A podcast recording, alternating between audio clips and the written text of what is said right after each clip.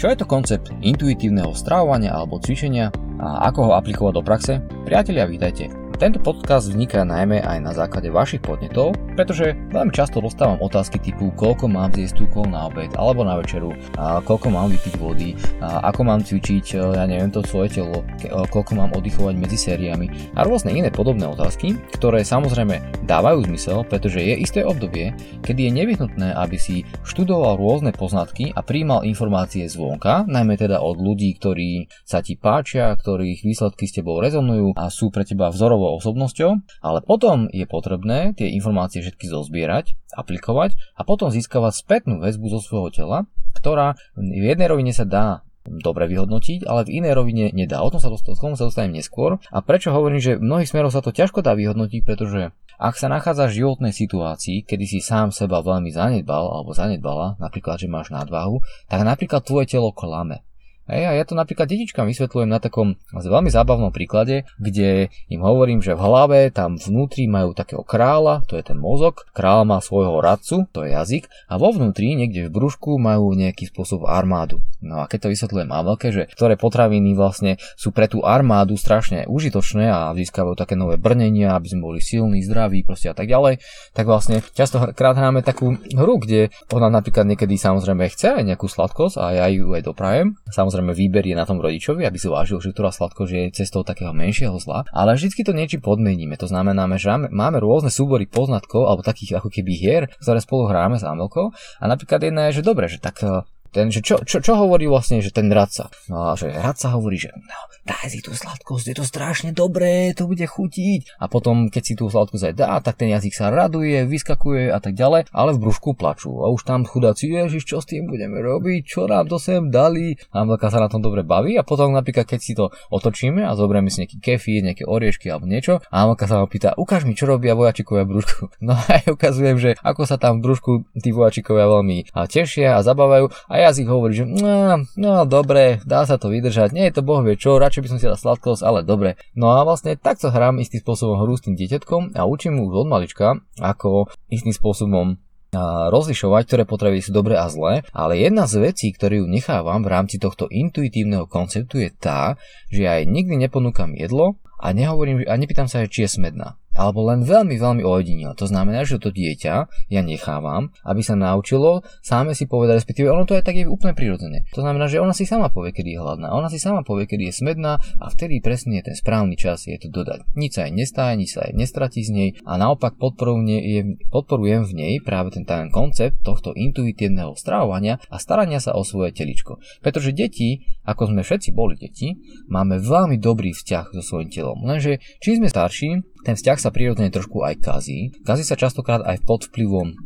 vonkajších informácií, ktoré častokrát bývajú v rozpore s tým, čo sme doteraz možno verili a nechce sa nám to veriť. A radšej budeme hľadať to na podporu toho, čomu veríme. Ale to už je akože taká druhá vec, ale ja som si tiež tým prešiel, pretože tiež som 30 rokov žil a stravoval sa vysokosacharidovo, jedoval som vločky, nevedel som, aké je to mať iný životný štýl, nevedel som, aké je to poznať alebo vzdelávať sa v tých iných oblastiach, či už napríklad čiastočného hľadovania alebo low acabou. Jednoducho, nevedel som, že môže byť ešte lepší level. Samozrejme je to tá otvorená mysel, ktorá keď niečo vyskúša, tak zistuje nejakú spätnú väzbu a tým, že tento koncept intuitívneho životného štýlu do veľkej miery často praktizujem, tak získavam si ten úsudok a tú odpoveď pre seba práve znútra. A to je predmet, alebo to je cieľ, ktorý by som chcel aj vám odporúčiť, aby ste hľadali spôsob, ako hľadať tú múdrosť vo vnútri v sebe, pretože ak tú múdrosť môžeme ju nazvať aj excelentný úsudok, to znamená, že chceme ten úsudok mať na excelentnej vysokej úrovni, tak pokiaľ si ho nevybudujeme, tak po celý zvyšok života budeme závislí na radách tých druhých a stále budeme hľadať nejaké protokoly, nejaké jedálničky, nejaké exaktné rady, ktoré nám povedia presne, čo treba spraviť, koľko presne čoho si navážiť. A pre ľudí, veľmi veľa ľudí je toto veľmi nepraktické, ale sú tu potom aj tí, ktorí chcú mať jasnú odpoveď, chcú to vedieť presne, chcú sa zbaviť potom tej ďalšej kognitívnej námahy, lenže bohužiaľ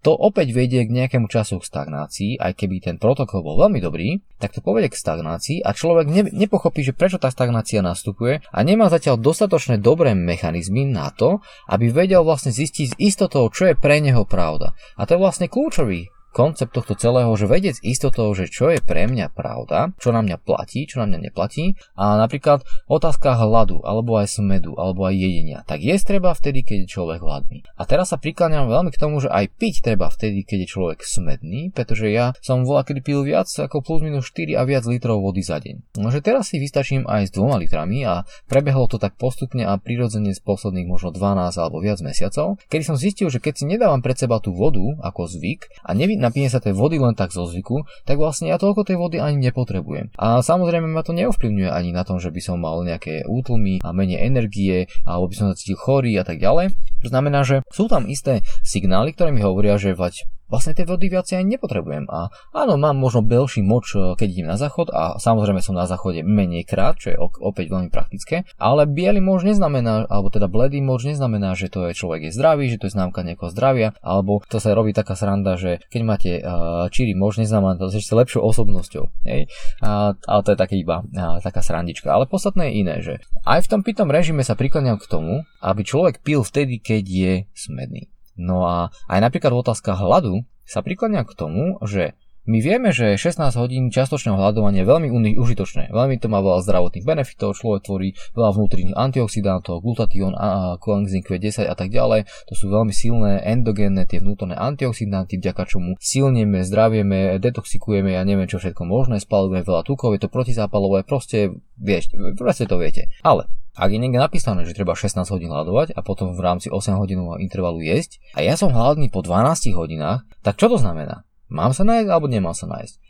No tak e, treba rozlišiť kontext tej situácii, pretože ak som napríklad deň predtým tvrdo trénoval a mal som ťažký tréning, tak je veľmi rozumné, aby jednoducho som sa niečo si dal, možno nejaký proteín s vodou, alebo aj sa normálne najdol a potom sa najem o ďalších 5 hodín, pretože jednoducho telo si žiada odo mňa e, nejaké živiny, skrz ktoré sa vie potom lepšie zregenerovať. Takže by bola hlúposť proste byť hrdinom a teraz ja vydržím proste tých 16 hodín a budem držať proste ako hrotič. Hej? A napríklad tá mentalita toho hrotiča je niečo, niečo, čo napríklad na tom tréningu je do veľkej miery, myslím si, že prekážka k tomu, aby sa človek lepšie spoznal. A napríklad vy môžete chcieť alebo využívať nejaké protokoly, nejaké tréningové nejakých iných expertov, nejakých ne, iných proste guru, ale častokrát sa stretávam s tým, že pýtajú sa ma, že ako si vybudoval tú svoju silu, ako vieš urobiť tamto, toto.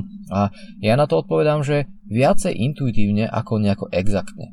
Viacej počúvam svoje telo na tréningu, no tak keď som rozbitý viacej na rukách alebo na, na, niekde na chrbáte, tak potom viacej budem robiť tú prednú rovinu. Alebo keď mám niečo poranené, poškodené alebo proste nejakým spôsobom menej funkčné, no tak sa tomu venujem v rámci nejakej bolesti, lebo opäť bolesť je veľmi dôležitý myšlienkový koncept, pretože keď si predstavíš, že bolesť môže mať 10 bodov škálu, to je niečo subjektívne, čo ty sám musíš vyhodnotiť, tak keď sa budem pohybovať v rámci nejakej rehabilitácie alebo opraviť nejakého pokazeného zrazené časti tela, nejakých 4-5 bodov, tak je to zóna istého progresu. A tá je podobná zóna progresu je aj v rámci cvičenia. To znamená, že ja chcem sa učiť robiť ťažšie pohyby so svojím telom, náročnejšie, ale ako dlho bude medzi tými sériami opakovať, koľko spravím opakovaní, to už je veľmi na diskusiu. Drahí priatelia, počúvate Zlatoš Family Podcast.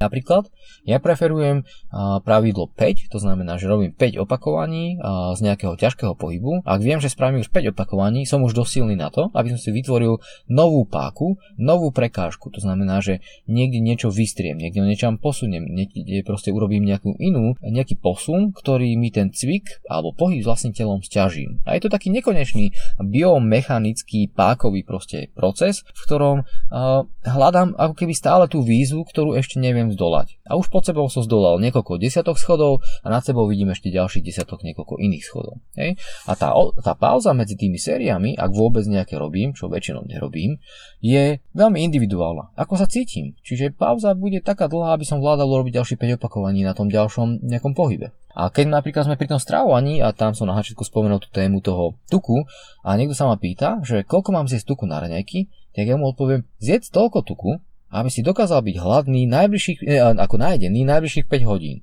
Koľko to bude, ja si to neviem. Taký priemerný chlap za deň, priemerne ja neviem, 80 kg musí zjesť plus minus možno 200 g tuku, hej, plus minus, ale to môže byť aj 150, aj viacej.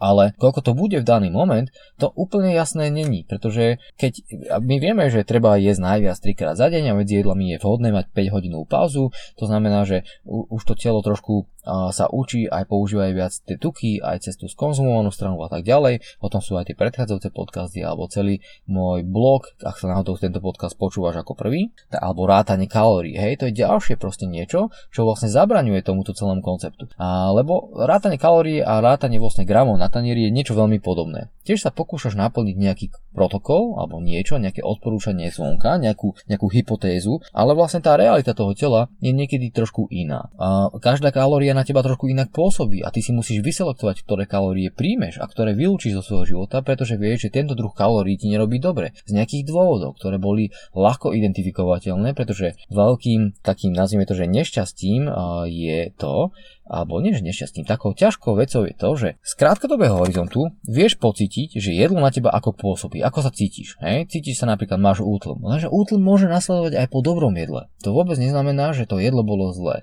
Mohlo byť zle nadizajnované, mohlo byť ho príliš veľa a áno, vtedy ten útlm spôsobiť môže. Ale to vôbec neznamená, že to jedlo bolo nezdravé. To vôbec nemusí byť tak. Hej? Čiže v rámci, v rámci toho príjmu nejakých kalórií, nejakých odporúčaní alebo tukov je dôležité hľadať proste tie kalórie, ktoré viem z istotou, že keď ich príjmem, pôsobí na mňa dobre. A napríklad ťažko sa vyhodnocuje to, že či daná kalória mi spôsobuje nejaký zápal alebo nespôsobuje nejaký zápal. Hej. Ťažko sa vyhodnocuje, že či z dlhodobého hľadiska mi to spôsobuje možno nejakú alergiu alebo niečo podobné. Takže toto sú isté veci, že čas toho, čo robíme, sa dá vyhodnotiť ľahko, a hneď to je subjektívna rovina je veľmi citeľná a vnímavá, ale potom tá objektívna rovina, napríklad dať si vyšetriť krv a zistiť nejakú biochémiu, napríklad nejakého cholesterolové hodnoty alebo nejaký klikovaný hemoglobín alebo homocystén, čo sú parametre, ktoré sa veľmi ťažko menia z dlhodobého horizontu alebo pomaly sa menia, tak e, to už je také objektivizácia toho môjho celého stavu alebo napríklad spiroergometria. Nedá sa dneska ísť na spiroergometriu a vidieť výsledok, že má silný tukový metabolizmus a zajtra prídeš opäť a budeš mať silný cukrový. To sa proste nie je možné. Hej? Takže niektoré veci sa dajú vyhodnocovať ľahko a niektoré sa vyhodnocujú trošku ťažko. A preto to získanie toho excelentného úsudku je veľmi náročné a môjho pohľadu také veci ako biohacking alebo nejaká nootropika alebo nejaké takéto látky, ktoré majú akože stimulovať mozog alebo proste ťa niečo v krátkom dobe ti niečo pomôcť urobiť, až tak veľmi neuznávam, je to zaujímavé, treba sa tomu venovať alebo venovať tomu pozornosť, ale ty napríklad zabraňuješ, hľadáš tie skratky, a ty potom s istotou si nevieš zistiť spätnou väzbou, že čo teda naozaj funguje a čo nefunguje. A samozrejme, možno, že sa v nejakej oblasti môže myliť a tým pádom budú existovať nejaké nástroje, ktoré ti to pomôžu trošku objektivizovať, to znamená, že ti to dokážu možno kvantifikovať, nieko číselne odmerať, čo by bolo len super, ale ak to nie je, tak vlastne tá cesta podľa mňa najsprávnejšia je dlhodobá. To znamená, dlhodobo hľadáš, selektuješ, experimentuješ a pokúšaš sa to vyhodnotiť v rámci svojich možností. Ak sú tvoje možnosti aj lepšie, že si to vieš diagnostikovať, odmerať, zaplatiť nejaké vyšetrenie, o to lepšie. Ale ako hovorím, myslím si, že zhruba taký jeden rok potrebuje taký človečik, ktorý sa chce dostať do bodu, kedy ten svoj životný štýl optimalizuje a na konci tohto celej optimalizácie je položená taká čapica, ktorá sa volá, že intuitívne strávanie alebo intuitívne sa hýbanie, je ako keby taký dobrý primeraný cieľ a myslím si, že do jedného roka sa to dá zvládnuť za predpokladu, že človek nestupuje do toho štartu už s nejakými poškodeniami, ktoré som spomínal, ako napríklad nejaká nadvaha alebo nejaké metabolické ochorenie. Vtedy sa tie signály toho tela nie vždy dajú dobre vyhodnotiť a nie vždy sú tie správne, pretože tvrdá pravda je, že tučné telo klame, alebo chore telo klame a zavádza a jednoducho je ťažko jeho počúvať. Vtedy je potrebné na to trošku silnejší intelekt, to znamená, že viacej poznatkov a viacej vedomostí aj úzko špecializovaných na daný problém. No a potom potom je to už opäť možno, že aj na diskusiu s ďalšími ľuďmi, ktorí majú podobný problém. To znamená, že zdieľanie nejakých poznatkov a rôznych vecí. Takže Toľko to ako keby myšlienok eh, k intuitívnemu stravovaniu a ešte ma to napadlo taký dodatok v rámci toho hladu a to taký, že častokrát je bol, eh, hlad vnímaný ako, ako keby, že, že nie je bolesť, ale je utrpenie. A vy sa budete pýtať určite, že aký je rozdiel medzi bolesťou a utrpením. No tak bolesť je niečo, čo je fakt. Napríklad bolí ma hlava. Hej? A to je fakt, ktorý začne, trvá a potom niekedy skončí. To je fakt. Ale utrpenie je už to, čo z toho faktu alebo z tej bolesti robíme. Prečo sa mi to stalo a prečo ma zase boli hlava a čo s tým budem robiť, ako sa teraz budem sústrediť, ja to už nevydržím, ja už proste nechcem, aby boli hlava. To sú desiatky otázok, pocitov a emócií, ktoré plynú z tohto. A pritom napríklad, keď to vrátim späť do toho hladu, tak vlastne hlad je veľmi užitočný nástroj, ako si preprogramovať ten metabolizmus, ako sa posunúť a tak ďalej, ale aj opäť je to len nástroj, ktorý je dvojsačná zbraň. Rovnako ako všetko, čo používame, aj tuky, aj pitný režim, je to dvojsačná zbraň. Môže pomôcť, ale v opačnom extréme môže ublížiť. A ten opačný extrém je práve to, že dozvedel som sa informáciu, že mám 16 hodín hľadovať, tak vydržím aj s napnutými pestičkami jednoducho a, a až potom sa najem. Ale ak takéto veci robíme a na tú intuitívnu stránku nevieme dobre prihliadať alebo sa k nej prikloniť, tak sa stáva jedna vec, ktorá potom je veľmi malo praktická. Predstav si, že ráno sa ti načapuje plný pohár pevnej vôle. Hej, a ty raz tú pevnú volu si piješ na rôzne činnosti, a na medziludské vzťahy, na prácu, ale keď napríklad sa stresuješ svojim telom, veľa sa hrotíš na tréningu, veľa to hrotíš s hladom, veľa to hrotíš proste s pitným režimom, s jedením a s týmito rátaním kalóriami, tak tú pevnú vôľu si vypiješ. Oveľa rýchlejšie, až ti z nej možno, že nič nezostane. A potom ti nezostáva tá pevná vôľa na iné činnosti, ktoré sú takisto veľmi dôležité alebo niekedy aj dôležitejšie. Ako napríklad medziludské vzťahy. Ako napríklad nejaké pracovné posladne alebo nejaká realizácia sa v niečom, čo viem, že, vieš, že ti na tom veľmi záleží. Takže treba myslieť na to, že že v konečnom dôsledku chceš tú intuitívnu stránku preto rozvinúť, aby si mohol tú svoju kognitívnu kapacitu a to rozmýšľanie nad tým, čo robiť, prenechať na tú vnútornú silu tvojho tela, na tú vnútornú múdrosť, ktorá není taká tá vysloviteľná, není taká, ktorá sa dá zapísať do kníh, ale je v tebe, je to v pocitoch a je to vo všetkých tých skutkoch a tých skúsenostiach, ktoré si zažil za celú históriu toho, ako si sa sám seba spoznával alebo spoznávala. No, tak toto sú moje také postrehy a poznatky k tomuto intuitívnemu stravovaniu a hýbaniu Nenaháňu sa, ale ja ti držím palce, aby sa tento koncept aspoň v časti dostal do tvojho životného štýlu a pomáha ti servírovať na ceste za šťastím. Ahoj.